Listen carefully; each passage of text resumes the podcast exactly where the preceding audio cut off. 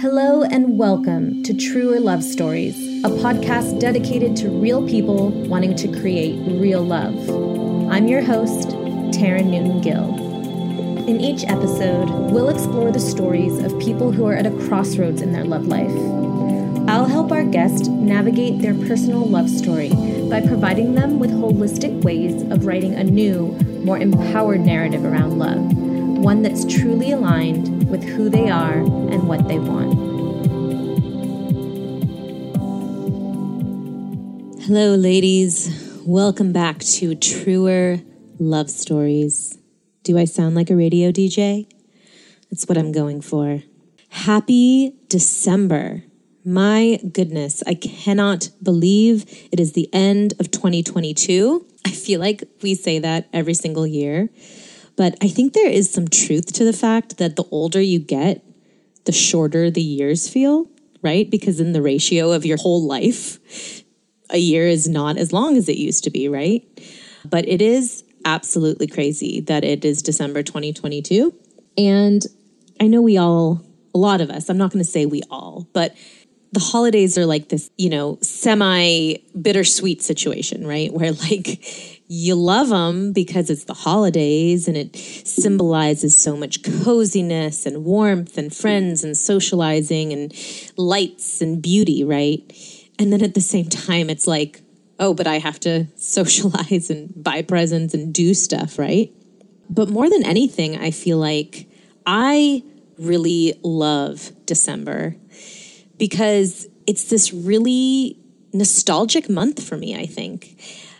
It's such an interesting time because it's the one month of the entire calendar year where we're simultaneously looking back at the past, right? We're evaluating the past year more often than not.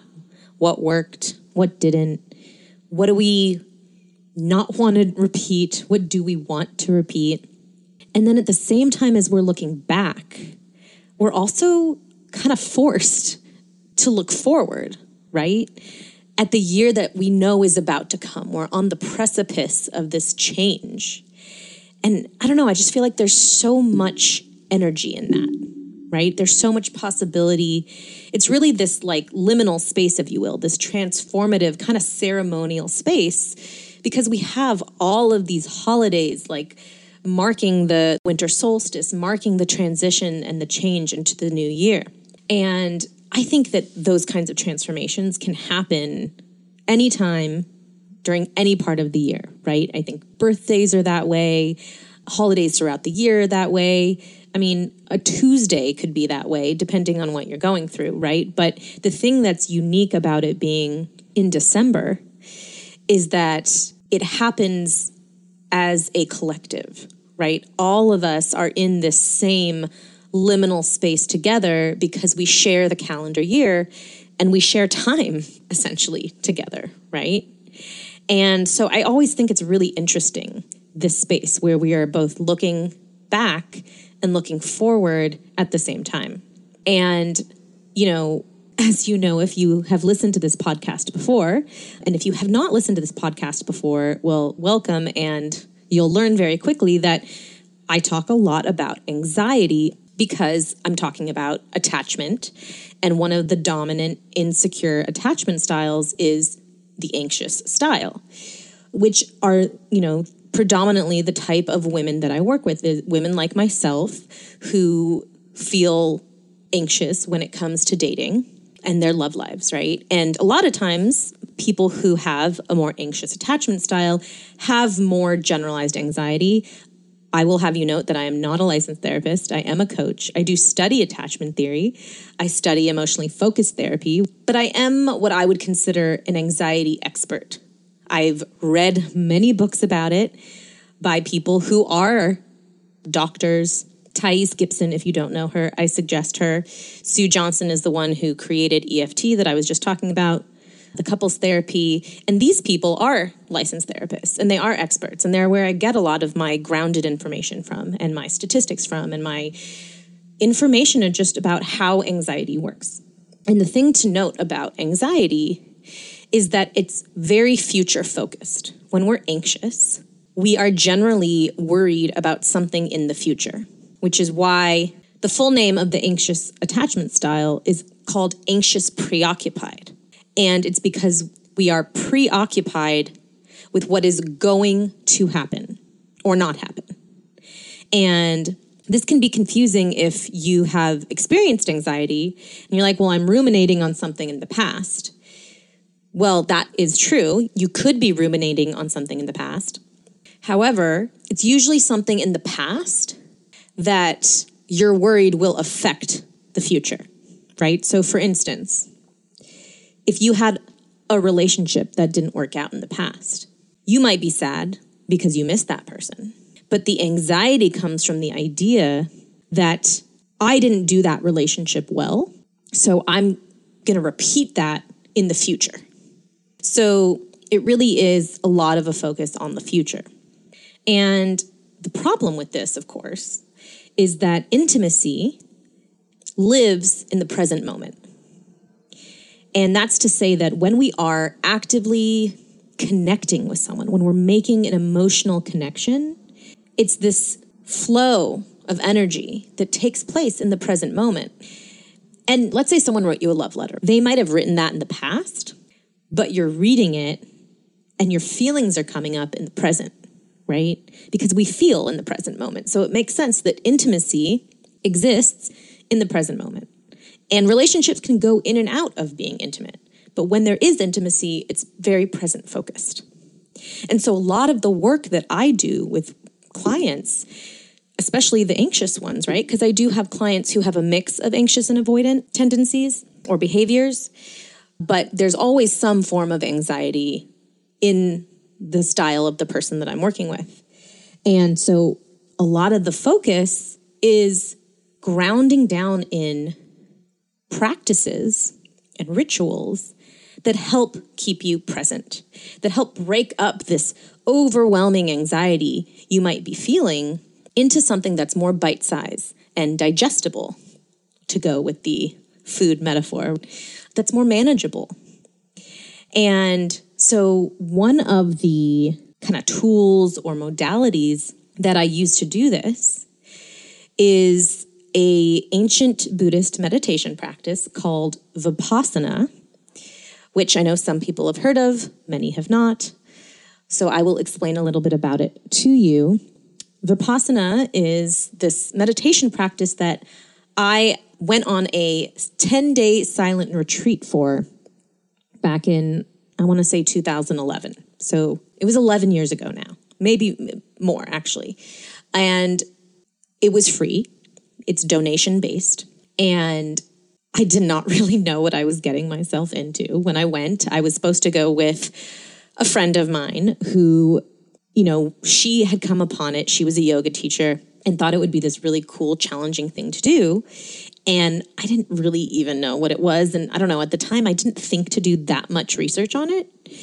And my dad was afraid that it was a cult and that I would be, you know, who knows, like you, you go to a retreat center and And he was afraid for me to go, but I was going with my friend. But then she had to back out at the last minute because she and her husband were auditioning for The Amazing Race. And so I had this moment to make this decision, like, do I still want to do this by myself? And just something in me said yes. Like, I don't really know what this is, but the idea of being silent for ten days, which to anyone who knows me, I mean, I did have friends actually laugh in my face at the thought of me attempting to be silent for ten days. And let me tell you, that was actually the easiest part for me. I was surprised at that myself, but it was the actual meditation that was harder. And so the thing that makes Vipassana unique as a meditation practice, because, you know, the truth is a lot of meditation practices are focused on being present, right? And there are different tools to help you kind of calm your nervous system, calm down, which is why it also really works with attachment work, because just really any mindfulness work really is helpful with attachment work because our attachment styles are very much connected to our nervous system. And so being calm is really good for us if we have anxious attachment, being in our bodies, being present, right? And a lot of different meditation modalities will use things like mantras or visualization techniques. But Vipassana is known by those who know it as kind of this like, you know, strict, kind of austere practice, right? Like there's no rainbows and butterflies involved. There's no visualization involved. It's not there to make you feel good. But it does when you do it right. But it's demanding on your mind and body at first, because the whole idea is that you sit and don't move. And so you kind of find a position that works for you.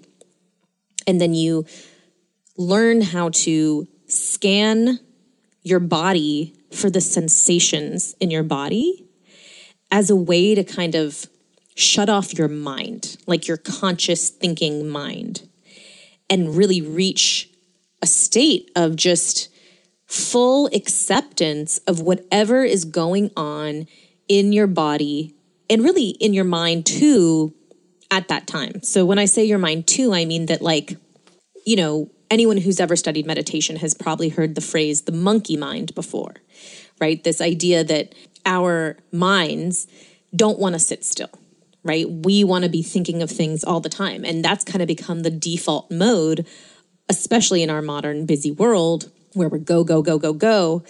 And we're not really doing the being part, right, anymore. You know, how we're called human beings, but we're really acting like we're human doings, right? Like that is a more appropriate phrase a lot of the time, right?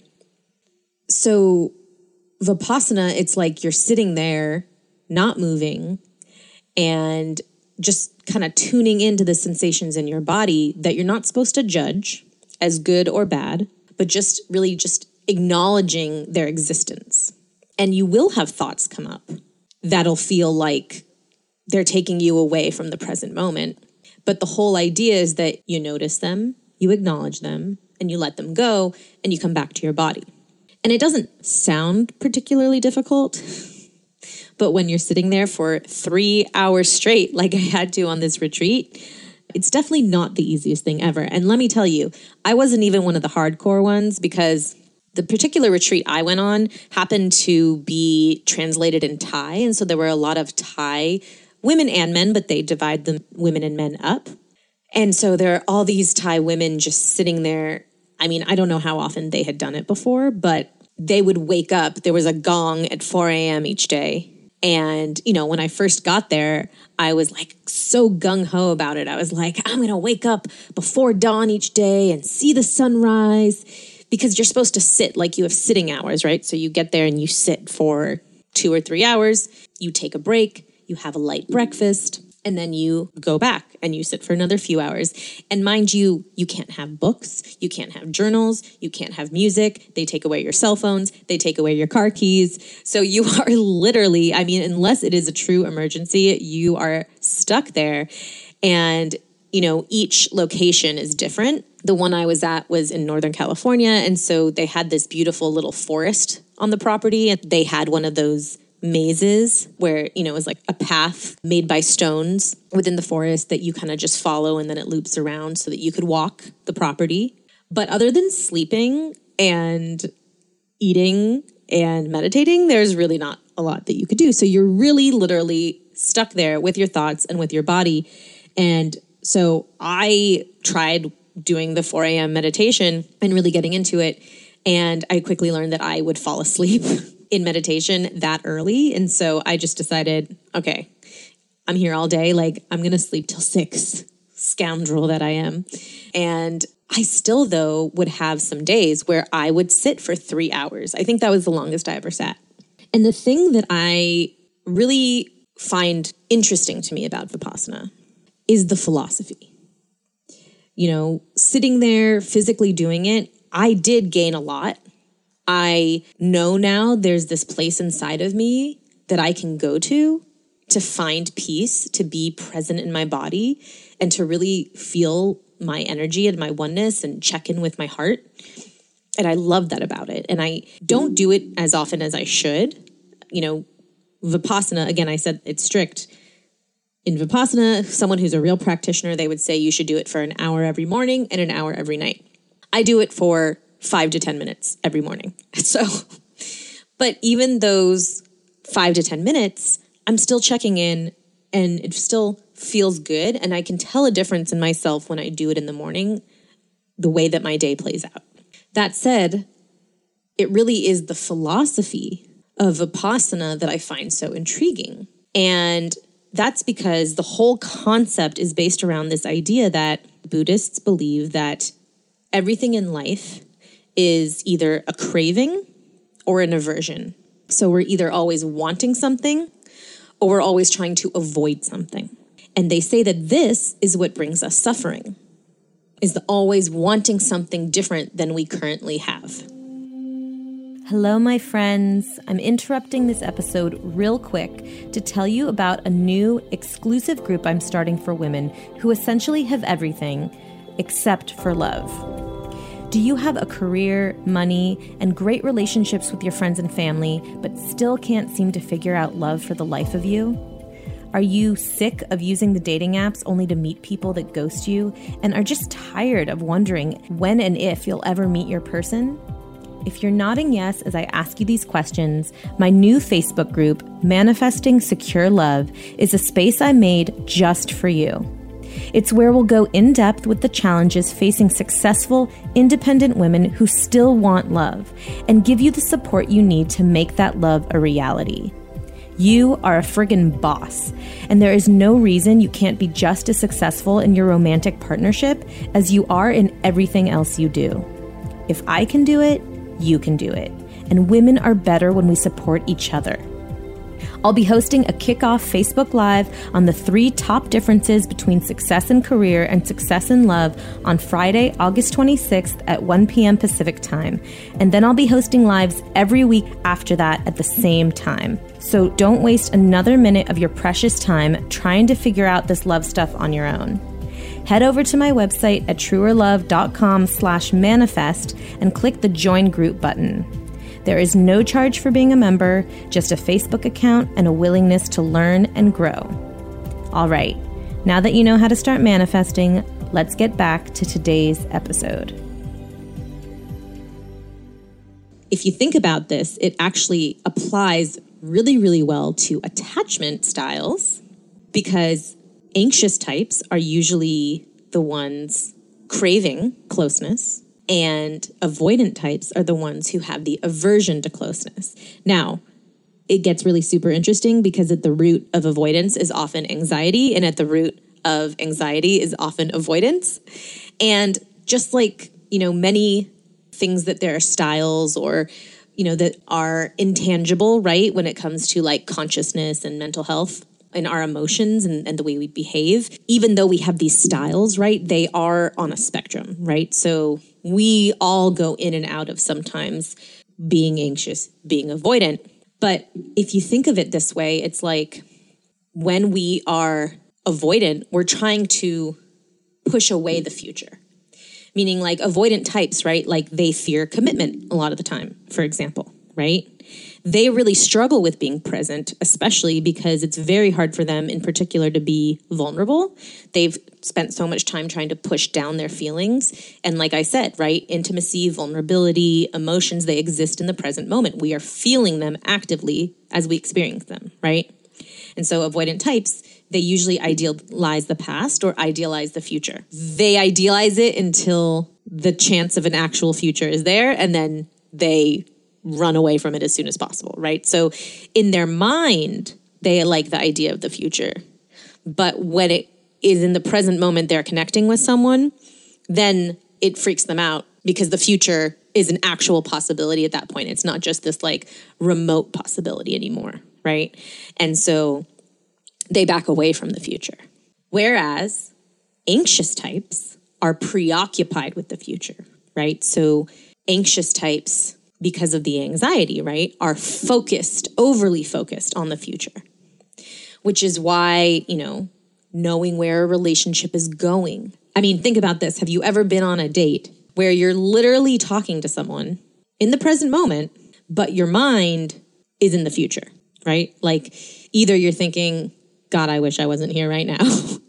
I wish I was at home in my pajamas, you know, watching Seinfeld. Who knows? I'm probably dating myself saying that. Or I wonder, like, huh, could I see this person, like, being with me? Like, could I see myself with this person? Would we make a cute couple, right?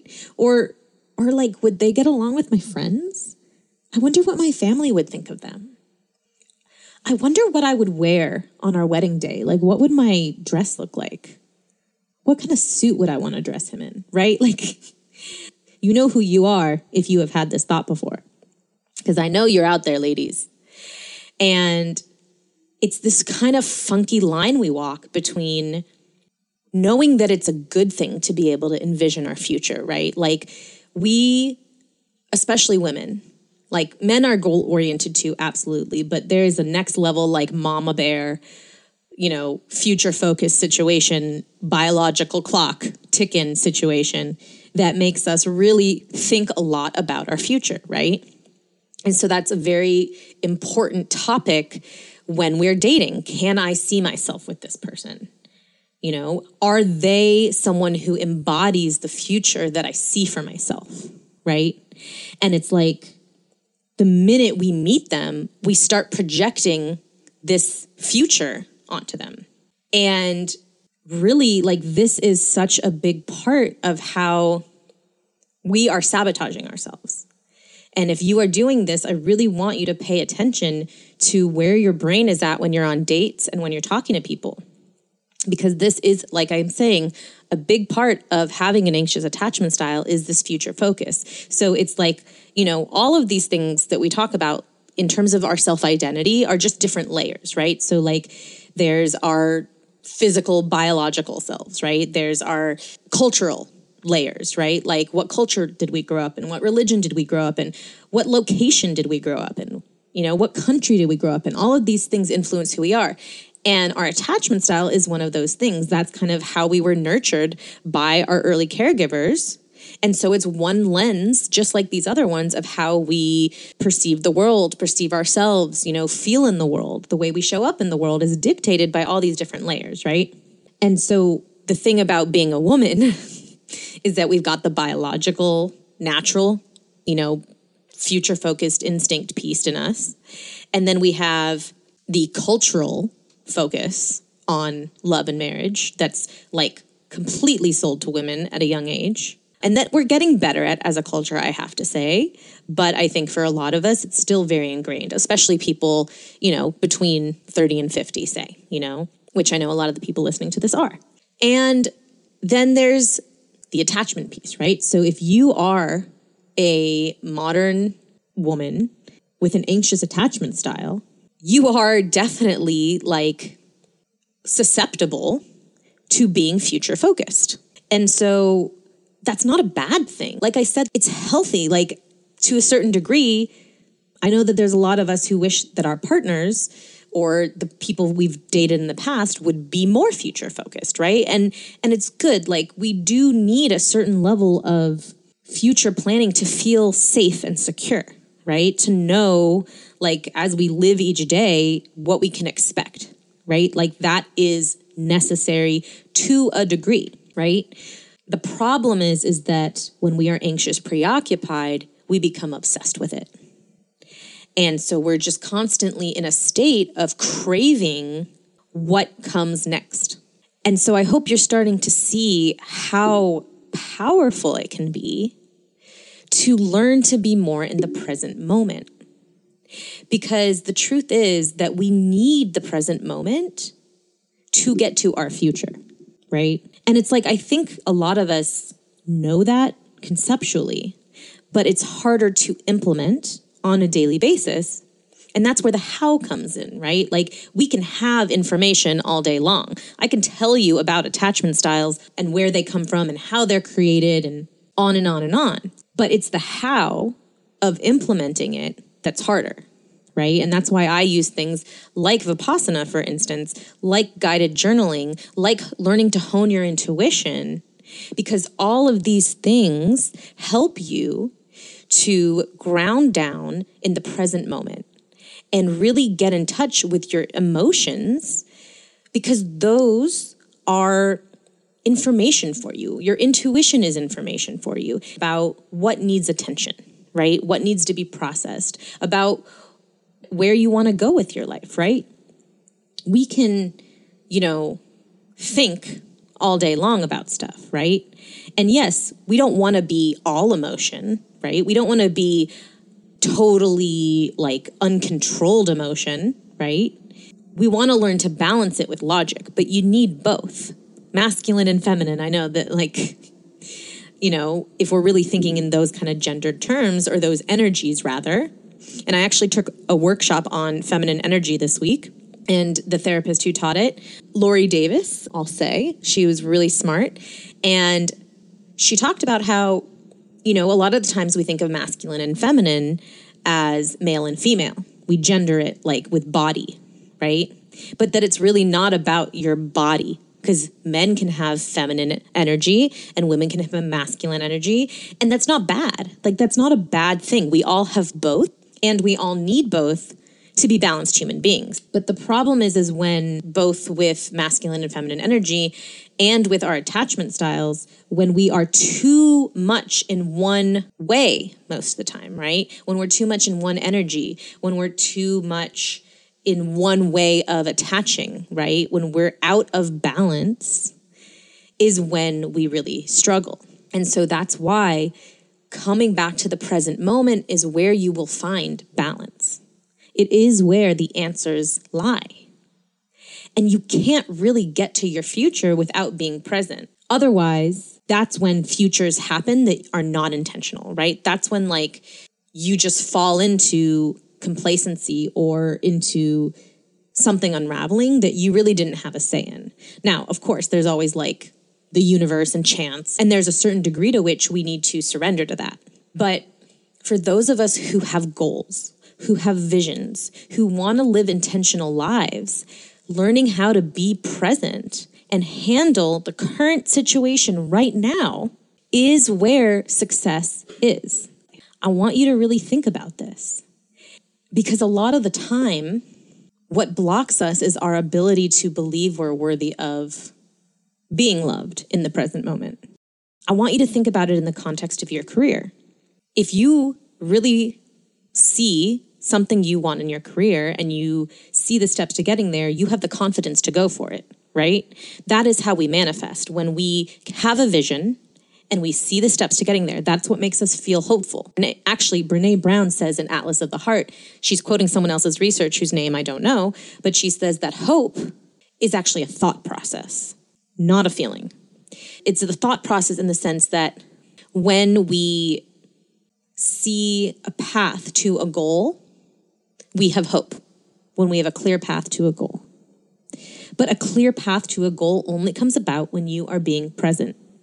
Like, most of us, I would like to believe, have some intention behind our career, right? Even if it's not the job that you, like, one hundred percent always thought you'd be at, we care about what we're doing with our lives. And if we're at jobs that really suck, well, then we become really focused on, okay, how can I intentionally do something else? Can I, you know, go back to school? Can I find a different job, a different company where I appreciate the culture more or the job more? Is it the actual, like, skill set that I need to focus on? Or is it the tasks that I have to do every day that I do or don't like, right? But when we are focused on our career, we are in the present moment a lot of the time, right? When you, when you've had success, it's because you had a path that was clear that allowed you to take steps in the present moment to get there, right? Maybe you, you know, joined LinkedIn. Maybe you reached out to some friends who you knew were in an industry that you were interested in. Maybe you applied to some jobs, right? All of these things are tangible tasks that you have to learn how to do, right? And it's the same thing with dating, right? Like, there's a step-by-step process that can help you to be more successful. And it's not focusing on the minute you meet someone, what your wedding's gonna look like. It's grounding down in the present moment and getting to know them. And that's why in my coaching program, the Secure Love Incubator, there is so much focus on learning how to be present, because it makes all the difference in the world to your mindset and to who you're capable of bringing in, who you're capable of attracting. Your intuition is such a big part of knowing who is right for you. Yes, also having strategy. Yes, also knowing what to look for. And of course, I teach you that as well. But really understanding yourself and what you need deep inside is such a key piece of calling in the right partner for you. And you can't do that if you're not present. You can't know how you feel if you're not present enough to feel those feelings and to learn to trust your intuition. You can't date from in your head because that is where the anxiety lives. You need to be able to get more in your body and feel what feels right and pair that and balance that with logic, right? With a framework. So it's this beautiful marriage, right? Of logic and emotion, of vision for the future and present needs. And when you learn how to blend those things together, that is when you find the person who is aligned with you and who can be the person that you can be present with and make a future with. So that all said, I want you to make a promise to yourself this year that in twenty twenty-three, your focus is going to be being more present. Let that be the present that you give yourself this holiday season, that you're going to commit to your own healing and your own growth so that you can be more balanced and ultimately more secure, because that is what it takes to be secure. We feel something in the present moment, we acknowledge it, we honor it, we express it. So let that be your New Year's resolution, that you will commit to that intention of just being more present, of being more honest with yourself, of being more honest with others. Because I can promise you that whatever concerns you have about dating, about love, about finding your partner, you're not going to find them ruminating on the past or wishing for the future. You're going to find them when you dig inside yourself. You have to go inside and then let everything else magnetize to the outside. And look, I talk to women every day who are looking for love. And I can't tell you how many people have their own stories of why they don't have love. There's the city they live in. There's the kind of people they're connecting with. There's the apps. There's the fact that they're a single mom. There's so many reasons. And that's not to say that these reasons are invalid or untrue. But everyone has a reason why they believe they can't find love. And these reasons are generally tied to limiting beliefs from our past that have made us believe what we're deserving of, what we're capable of, what's really out there. And yes, there are a lot of avoidant people who are just looking to hook up out there.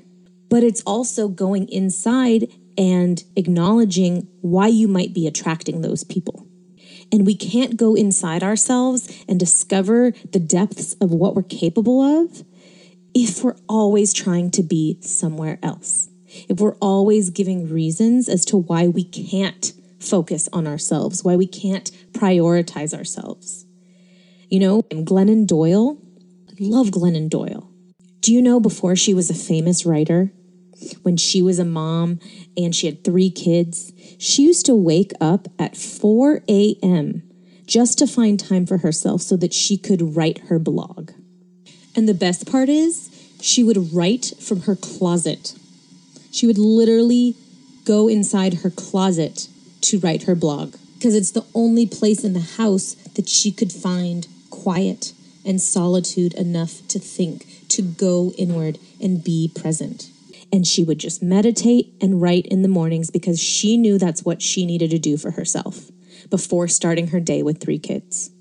And I think to myself, my God, if she can do that, then I have no reason to not pursue my dreams. I have no reason. And everyone's situation is different, absolutely. But I really want you to take a look as we move into twenty twenty-three and be honest with yourself. Are you doing everything you can to support your own growth, to support your own healing, so that you can attract the kind of partner you really want? Because the choice is yours. And the present moment is always a choice that we have at our disposal. We always have it right here. No matter where we are, we have the present moment. And there's so much wisdom that you will find within yourself when you can learn to live in the present moment more regularly.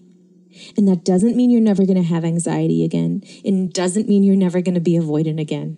It doesn't mean you're never going to not have a craving or not have an aversion to something.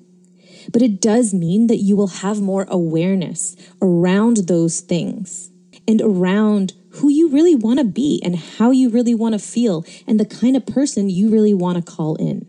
And so I'm going to leave you with that on this note. The gift of the present moment is yours if you are willing to take it, if you are willing to receive. So practice receiving right now. Give yourself this gift. Let yourself receive it. I hope you all have a lovely, cozy, wonderful December filled with people that you love. And I'm looking forward to being present with you in January. Thank you for listening to the Truer Love Stories podcast, produced by me, Taryn Newton-Gill, with the help of Guanisha Motley at One Elegant Exec, and edited by the amazing Max at Laguna Studios. If you'd like to anonymously share your personal love story and have me coach you on air, please email me at hello at truer love dot com. And if you enjoyed listening to today's episode, your support would mean so much. Please make sure to subscribe to the show to get updates on new episodes. And if you wouldn't mind just taking a couple extra minutes to review us on Apple Podcasts, your review goes a long way in getting more ears on our content. I can't wait to have you join me again. So in the meantime, stay true to yourself and talk to you soon.